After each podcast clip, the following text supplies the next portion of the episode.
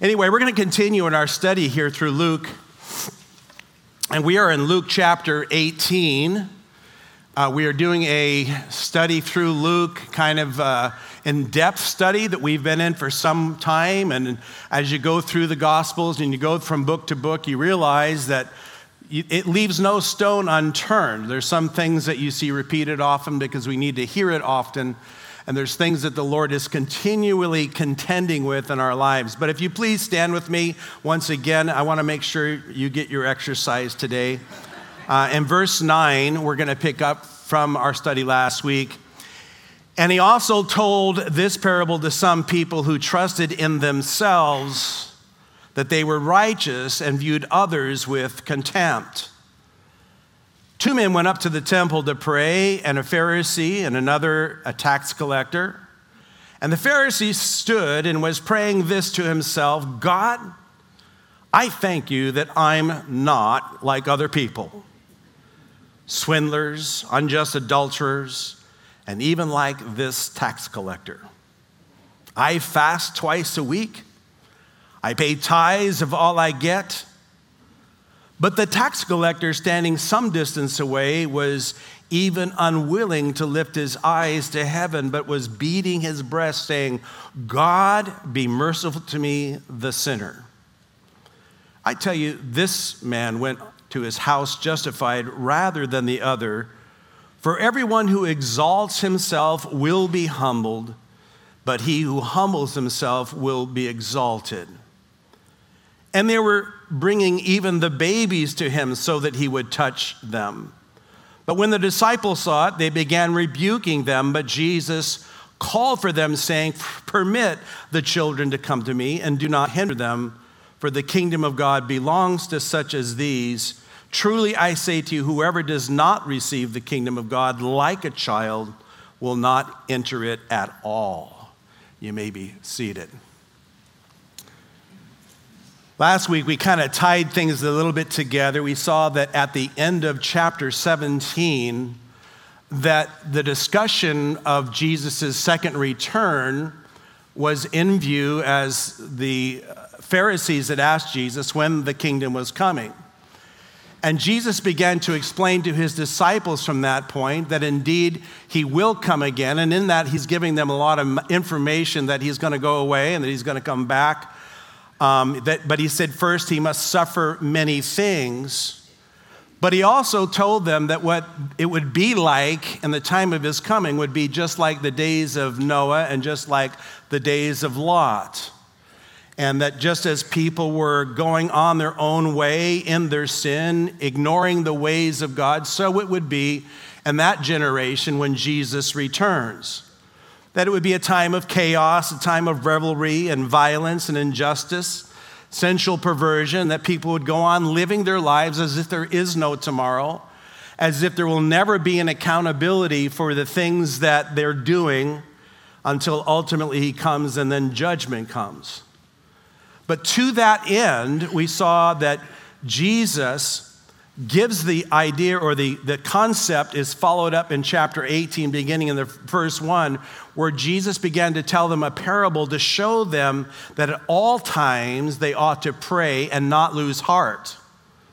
You know, Jesus spoke the parable we saw of the unjust judge and the pleading, persistent widow which was really a highlight to the contrast of God and us who are his children. But he gives them the assurance that one day God will come, and, or Jesus will come, he will vindicate the faithful. He will vindicate in righteousness and in justice those who have trusted him, and that you can count on it. But in essence, Jesus is saying, by contrast, that if a poor widow gets the, the, uh, the attention of a selfish judge who cares not about God nor about people, how much more will our Father, our God, you know, you know who, who loves us, who cares for us, not meet our need when we call out to Him in need? That while we're waiting for His coming, that no matter what is going on in the world, that we would continue to be a people that pray a people that watch so that we will not faint, so that we stand firm. Jesus said in verse 8, He said, I tell you that He will bring about justice for them quickly. However, when the Son of Man comes, will He find faith on the earth? That day of vindication for the faithful is going to come.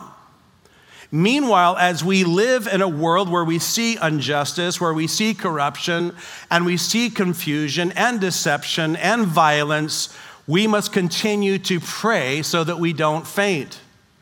But He is coming again. Rest assured, no matter what, one day justice is going to be meted out. No matter how much people think that somehow God is okay with everything, one day God is going to show Himself. Meanwhile, what we do, and we saw three, three things here we are to pray persistently, we're to wait patiently, and we're to persevere with, in faith expectantly. And to that end, Jesus asked the question then when the Son of Man comes, will he find faith on the earth? And that really is the big question. That when he does come, will he find faith? And I wonder, how about you today? Is there faith in your life? You know, anytime you talk about end times or anything uh, eschatological, what you want to do is you want to make sure you're talking about readiness. You see, every time Jesus emphasizes either the time he comes for his church or the time that he's coming down to earth, it's always about people being ready for him when he comes. It's not about you knowing all the details and all the facts as to when and how and what. We can see the signs, but are you living in a state of readiness? Is your faith alive? Are you moving forward? And so now, as we move on in our study, Jesus is going to use another parable in which he's going to emphasize the justice of God as it relates to also his mercy toward those who are humble in heart. Here we see in verse 9, and he also told this parable to some people who trusted in themselves that they were righteous and viewed others with contempt. So again, Jesus speaks here another parable, and it's directed to those who trust in themselves. And really, when he gives a parable, again, he's talking about a fictitious story which presents a spiritual truth. Something, an analogy that he says, This is something I want you to learn from. From seeing this particular picture, what you're supposed to see. And like the first parable, in fact, the only two parables that we have in the New Testament, the intent of it is given as to why the parable is there and the value of the parable. It is to show uh, those who trust in themselves and their own righteousness in contrast to those who don't. But it's dealing with the issue of self righteousness. That is seeking to find your acceptance to God with a presentation of your own works and of your own goodness. And I personally believe that of all the sins that are abhorrent to God, that the sin of self righteousness is perhaps the most grievous. It's the most seductive of all sins because you can be so involved in it and totally unaware of it. But once again, the parable highlights a self righteousness using as an example a Pharisee. Now, I've said this many times that as you go through the gospel, you would do well to pay attention to these religious leaders that you see who are always in conflict with Jesus. The ones that seem to work to get in his way, and the very ones who are at this point plotting his death. But when you look at the parable, he begins to highlight the problem of these religious leaders. He says in verse 10 two men went up to the temple to pray, one a Pharisee, the other a tax collector. The Pharisee stood and was praying to himself, God, I thank you that I'm not like other people, swindlers, unjust, adulterers, even like this tax collector. I fast twice a week, I, I pay my tithes I get. But the tax collector, standing some distance away, was uneven, even unwilling to lift his eyes to heaven, but was beating his breast, saying, God, be merciful to me, the sinner. Again, Jesus uses this parable. He shows comparisons and contrast. By comparison, you notice that both of these men are Jews. They have both make their way to the temple. They both come to the temple to pray, but there's a world of difference between them. And then one is referred to as a Pharisee and the other as a tax collector or a publican, as some of your translations may see. You see, by the time of Jesus, the ruling class of the Jews was made up of two very distinct peoples. One was the Pharisee, and the other were the Sadducees. Now, the Jewish council that oversaw really the oversight of the Jews in Jerusalem there were made up of these two particular groups. But when you look at the Pharisees, the name Pharisee means separated ones. These are ones who set themselves apart from everyone else by either their education or how they uh, pursued their own righteous works. They were by no means the majority, a small group of them but we would call them Pharisee, and I've given this to you before, but I want to give it to you again because I know that in repeating things at times you begin to really understand and put it together, but they are fair you see. They are fair you see because they have all the outward appearances of spirituality and piety. They were well educated, well devoted. They were legalists who zealously and uh, rigidly clung to the letter of the law of Moses so much so, they actually added new laws to emphasize obedience to the first laws. They kept adding laws. They held to the whole of Scripture. They honored all the prophets. They believed in the supernatural. They believed in angels. They believed in promised hope of Messiah. They believe in the resurrection, the afterlife. Thus, when you look at them, you can say they're fair you see.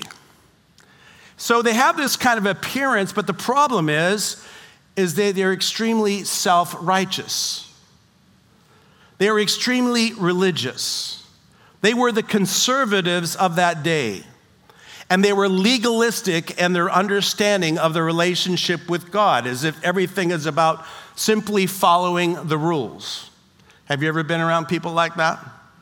Just follow the rules, follow the rules. As long as you follow the rules, you're going to make it. On the other hand of the spectrum, you have the Sadducees, who were more of the liberal wing of that day. They too were religious, but they were sad, you see. They clung to the religious rituals and traditions of their heritage. They accepted only the first five books, the Torah, as scripture. They held to a looser and more liberal view of the scriptures. They denied the supernatural. They didn't believe in angels and they didn't believe in the afterlife or the resurrection. Thus, you could see they were sad, you see. And so you have this two contra. These are the religious leaders, but the Sadducees were really the humanists of their day. You, you have the conservatives over here, you have the Pharisees, and over here you have the liberals, you have the, the Sadducees, and they make up the body of the religious leaders or the ruling class at the time of Jesus.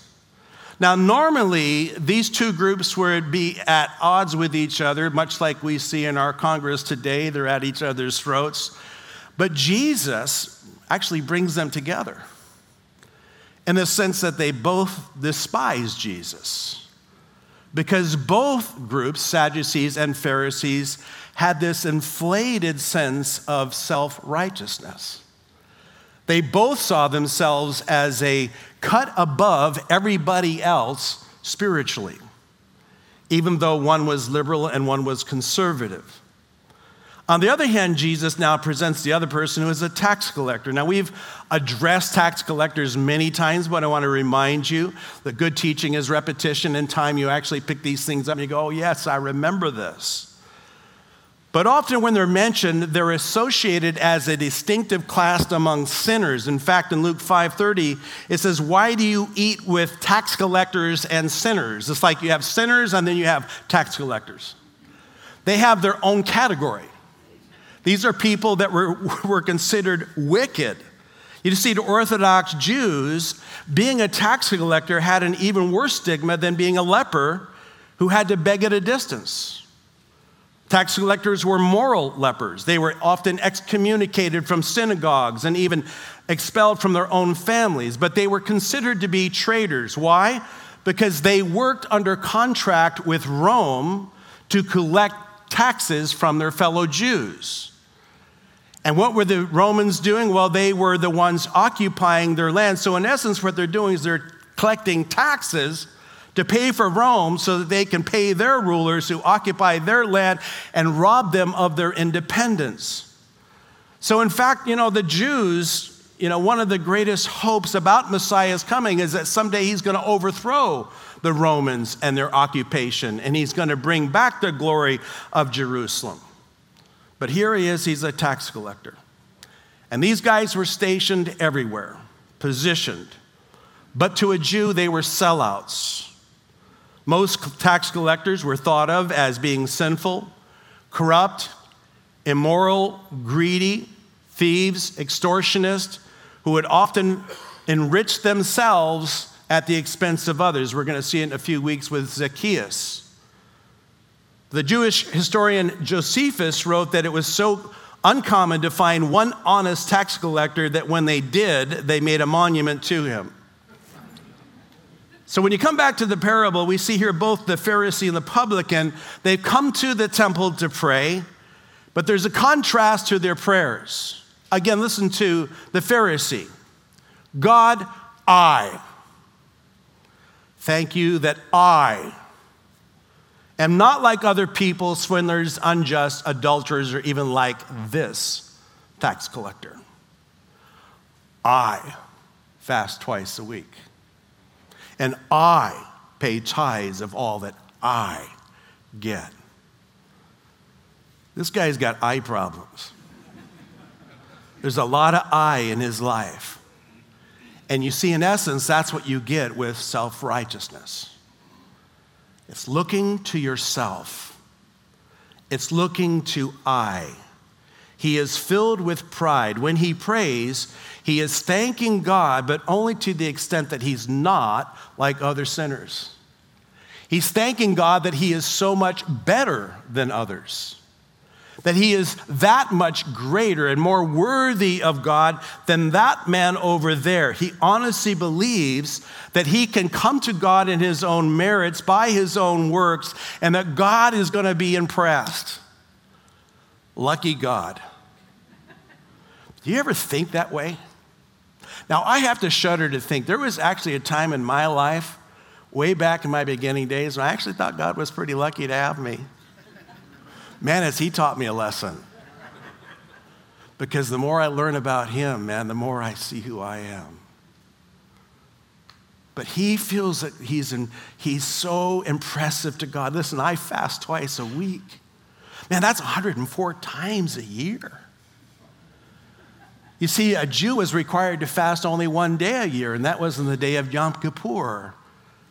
And he says, Man, I've, I've done this. I, I've twice a week, man. I pay 10, a tithe on everything, 10%, no matter what it is. Here it is. I think of Jesus and, and Luke 11. He says, But woe to you, Pharisees, for you pay tithe of mint and rue and every kind of garden herb, and yet disregard justice and the love of God. But these are the things which you should have done without neglecting the other. You know, in essence, fasting and tithing are good things. There's nothing wrong with the tithing and there's nothing wrong with the fasting. No, for him, it's become poison to his soul because now he foolishly believes that by doing these things, he has found merit before God as a righteous man. And his self sufficiency and pride, he has no need for a Savior. But the tax collector in verse 13, standing some distance away, was even unwilling to lift his eyes to heaven beating its breast. God, have mercy on me, the sinner. He's there to pray, but not with self sufficiency. He stands at a distance, aware of his unworthiness. He has no pride. He's humbled. He can't even lift his face toward heaven. He can't lift his eyes to heaven. He beats his, be- his breast in protest of the man that he knows that he is. And he cries out to God and said, God, be merciful to me. And he doesn't say, because I'm not a Pharisee. God, be merciful to me. I'm only human.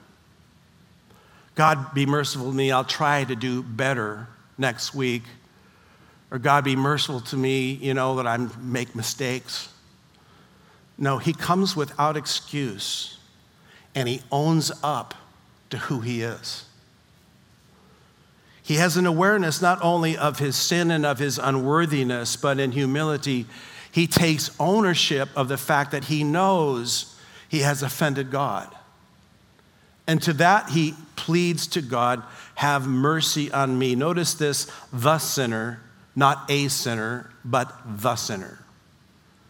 In his mind, that's how he sees himself. He is not concerned about the person next to him or the other people around him. All he sees is himself as the sinner. Now, I've given you these descriptions before, but they bear repeating that grace is God not giving us, or God giving us what we don't deserve, and mercy is God not giving us what we do deserve.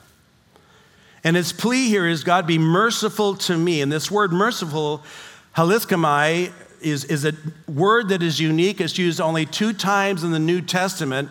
But in essence, what he is asking for is not just mercy as we think of mercy, but he's asking for propitiation.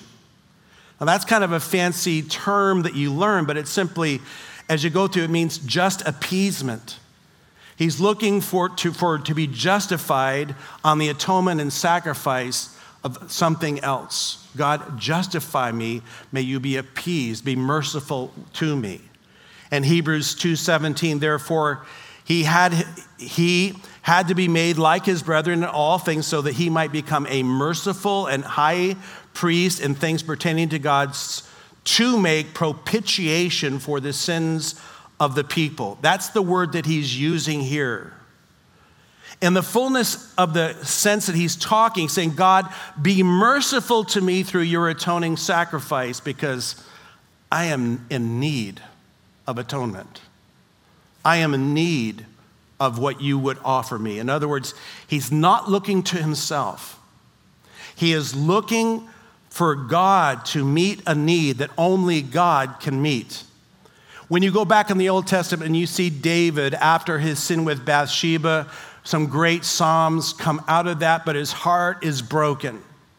He becomes aware of his need. He becomes aware of his sin and he pleads to God. In Psalm 51 1, he says, Be gracious to me, O God, according to your loving kindness, according to the greatness of your compassion, blot out my transgression. You see what he's doing? He's coming to him for him. God, what you would do, your compassion. In Psalm 40, verse 11, you, O Lord, will not withhold your compassion from me, your loving kindness and your truth will continually preserve me, for evils beyond number have surrounded my, my iniquities have overtaken me so that i am not able to see. They are more numerous than the hairs of my head and my, my heart has failed me. He's overwhelmed with the sense yes i am a sinner but I am in desperate need of God's mercy. I'm in desperate need of God to do what He would do. So, in light of the story of the Pharisee and the tax collector, Jesus says this in verse 14 I tell you, this man went to his house justified rather than the other, for everyone who exalts himself will be humbled, but he who humbles himself will be exalted. Jesus says here, it's the tax collector, not the Pharisee, who goes home justified before God. Now, that word justified is a wonderful word that you see in the New Testament, but it simply comes down to this just as if I never sinned.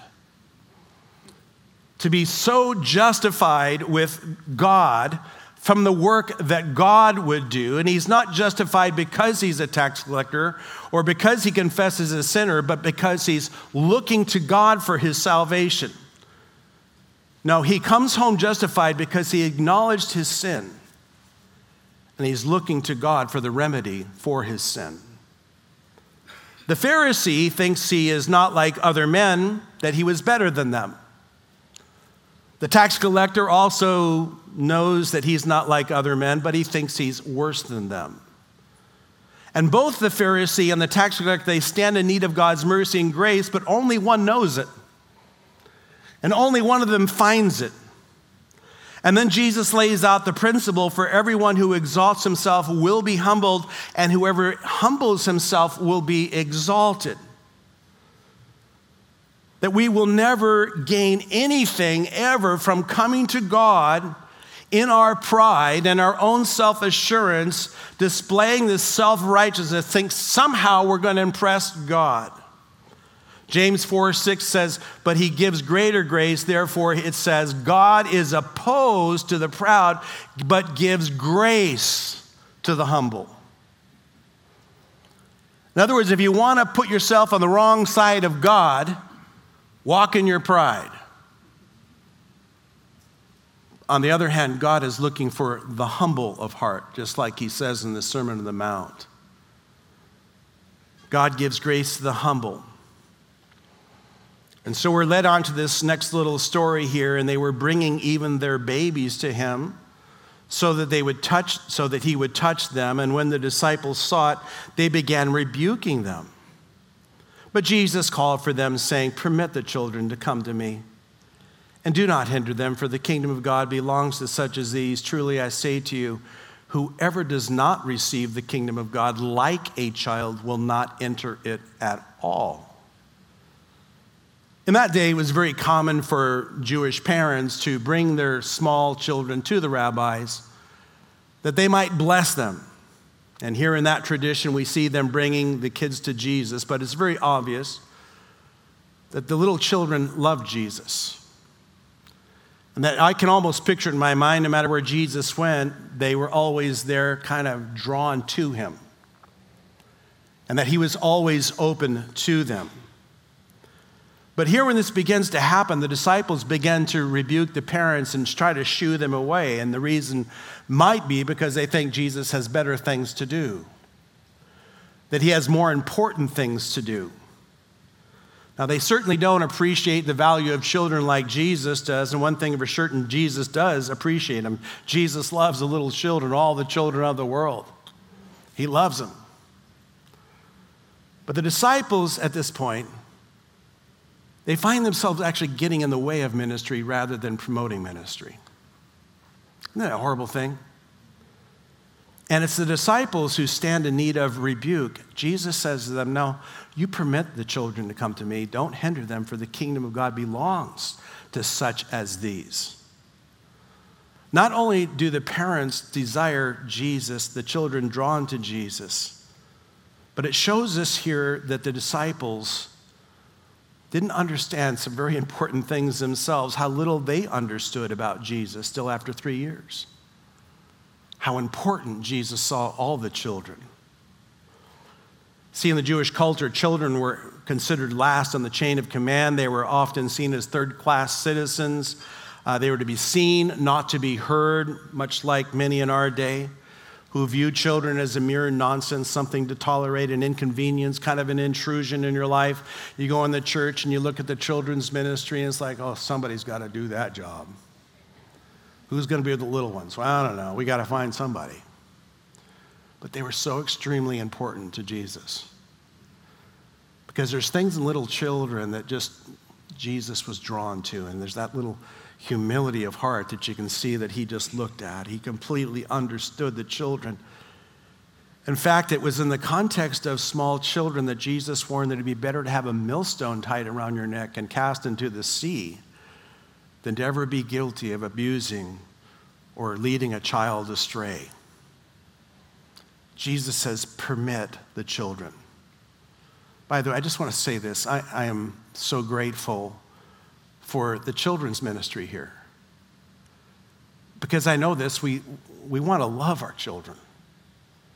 When you think about where this world is going, there is no greater investment that we can make right now than to really sink into these children the heart and mind of Jesus while they're young because the world is going after them.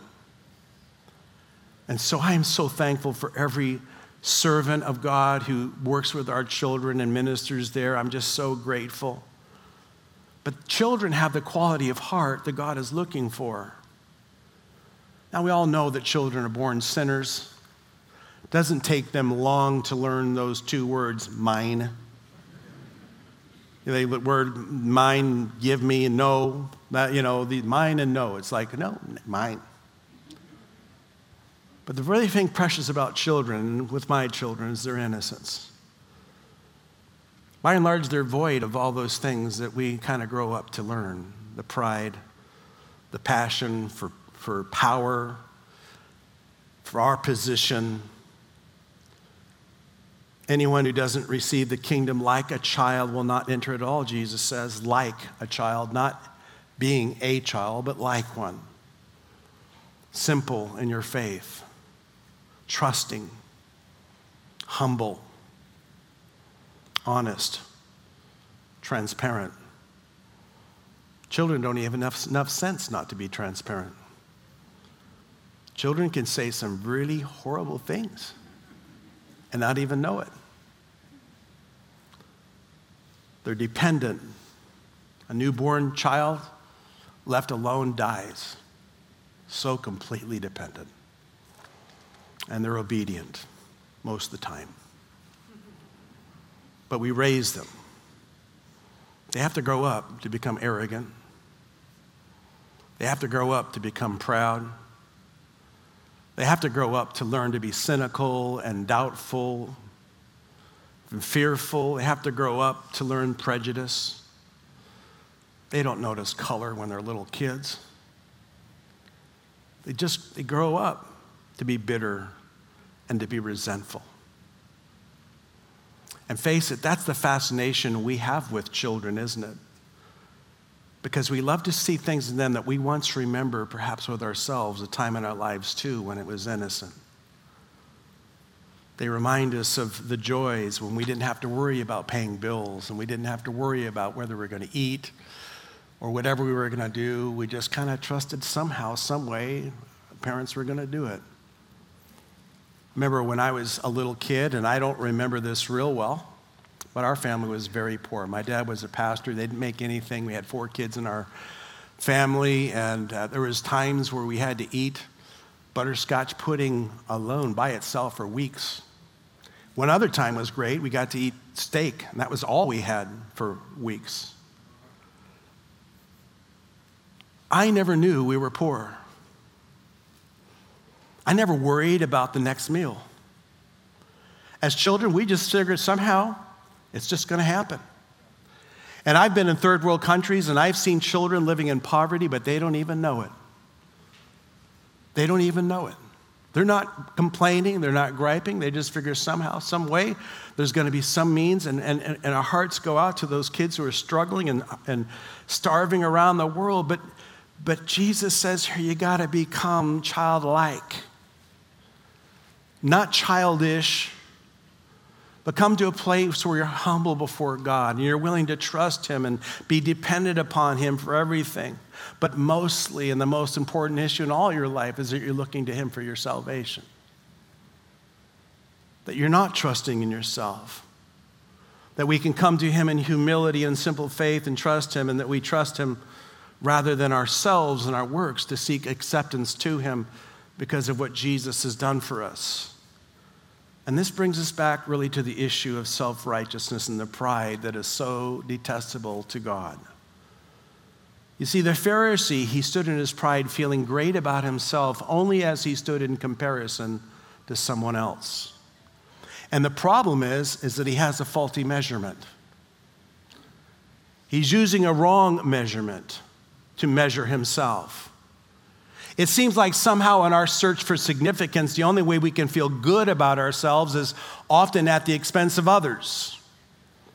I might be bad, but I'm way better than that person. I might be bad, but I'm not as bad. And we compare ourselves in our ministry down at OSP, uh, Tim down there. You know, we meet guys, and it's really amazing when they get the grace of God, it's wonderful. I've heard guys down at prison say, I'm so glad God brought me here. It's here where I learned all about Him. But I've heard other guys that were pretty self righteous. See, I'm a bad guy. I'm in prison, but I'm not as bad as that guy. I mean, there are good bad guys and bad bad guys. And then there's bad, bad, bad guys. So as long as I can find somebody who is bad, badder than me, I can feel good about me. And this is the standard of measurement that the Pharisee is using for himself. He's comparing, he's comparing himself to others. Next week in our study, we're going to hear Jesus say to the rich young ruler, There is no one good, not at all. Only God is good. That's the standard. There's none righteous, not even one. We've all sinned, fallen short of the glory of God. Now, I grew up in a holiness church. And I'll tell you, holiness is a beautiful thing, and we know this that God calls us to holiness. We need to talk a whole lot more about holiness as far as I'm concerned. Peter said in 1 Peter 1:15, "But like the Holy One who called you, be holy yourselves in all your behavior, because it is written, you shall be holy, for I am holy." The problem that I saw when I was growing up in the zeal for holiness is that we began to define what holiness looked like by what we did or didn't do. You know, and as long as you didn't smoke, dance, drink, or chew and hang around those do, you're holy. But you had to, of course, add some other things onto, not just what you don't do, but the things you do. You got to go to church and you got to make this. And as long as you check, check, check, check, check, check, check, check, I'm holy, man. And I'm better than the other people. So when I see a guy out there who's smoking and drinking all those things, man, God, I thank you I'm not like them. Faulty measurement. The only standard of righteousness that God accepts is the standard of his own son who offered up his own life on the cross for our salvation. That's the standard of righteousness that God is looking for. And that only comes through faith. 2 Corinthians 5:21 he made him who knew no sin to be sin on our behalf so that we might become the righteousness of God in him. Do you see the difference? We are right now in our culture living in a very self righteous culture. Everybody's playing, I'm so much better than you. And it's not just the Christians. Man, this is the world. And self righteousness is everywhere. People feeling good about themselves because they're not like them. No matter what the issue is, it's everywhere. But the question to everybody is how do you measure up against the holiness of God? How do you measure up against Christ? And that is the most important question. And the thing that has plagued me all these years is Matthew 7, where Jesus gives these words. He says, Not everyone who says to me, Lord, Lord, will enter the kingdom of heaven, but he who does the will of my Father who is in heaven. Many will say unto me on that day, Lord, Lord, did we not prophesy in your name? And in your name cast out demons, and in your name perform many miracles, and then I will declare to them, I never knew you. Depart from me, you who practice lawlessness. These are people doing good things. That's scary. But it seems they come to the Lord on the basis of what they have done. They look to God. And the truth is, what the Word of God teaches us so completely is that we are so dependent upon His propitiation for our atonement that He made at Calvary. And God is looking for the humble heart. The humble heart. The one who comes and says, I got nothing, I have no excuse. And God, I'm desperate for you. All the excuses are gone because He alone is worthy. And the beautiful thing is this the more you grow as a believer in the knowledge of who He is, the better you understand who you really are. And we grow up to become like children in faith. Did you know that? After all my years in all the teaching, as I grow up, I'm still learning more now at this age to be more simple, to simply trust, to simply depend, to simply turn to Him like a child. And Jesus says, This is what God's looking for. My hope is built on nothing less than Jesus' blood and righteousness. I dare not trust the sweetest frame, but wholly lean on Jesus' name. On Christ's solid rock, all other ground is sinking sand, all other ground is sinking sand. In Revelation chapter 5, it is the Lamb of God alone who is found worthy to open the scroll. And he is the only one who is worthy of our adoration and faith as we come to him humility. See, humility is simply seeing things the way they really are in light of who God is and understanding our desperate need for him. So, where is your righteousness found today? When you thank God today, are you thanking him for who you are? Or for who He is? Are you thinking about all the things you've done to stack up your brownie points? Are you thinking, oh God, you've been so merciful to me because I wouldn't have anything apart from you? That's the message this world needs. Humble yourselves like children. Grow up to be like a child. Get rid of the complexity and come in simplicity and just trust the name of Jesus. Father, we thank you this morning. Thank you, Lord, for this time together in your word. And it's so humbling, God, because we do see things, Lord, in our lives, the pride that we hold on to so easily. And even, God, the times we try to measure ourselves up to you by things that we do. Lord, I pray, God, that today, Lord, you would help us to root out all self self righteousness. And turn, Lord, to the only one who is able to truly make us righteous. Trusting in him alone and no other. We praise the name of Jesus.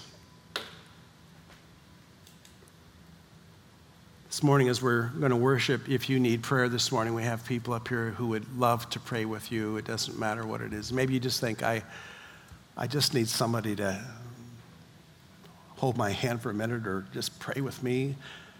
Maybe it's a physical need, a spiritual need. It doesn't really matter, but step out in faith, be like a child. And just today, trust the Lord. Let's all stand together.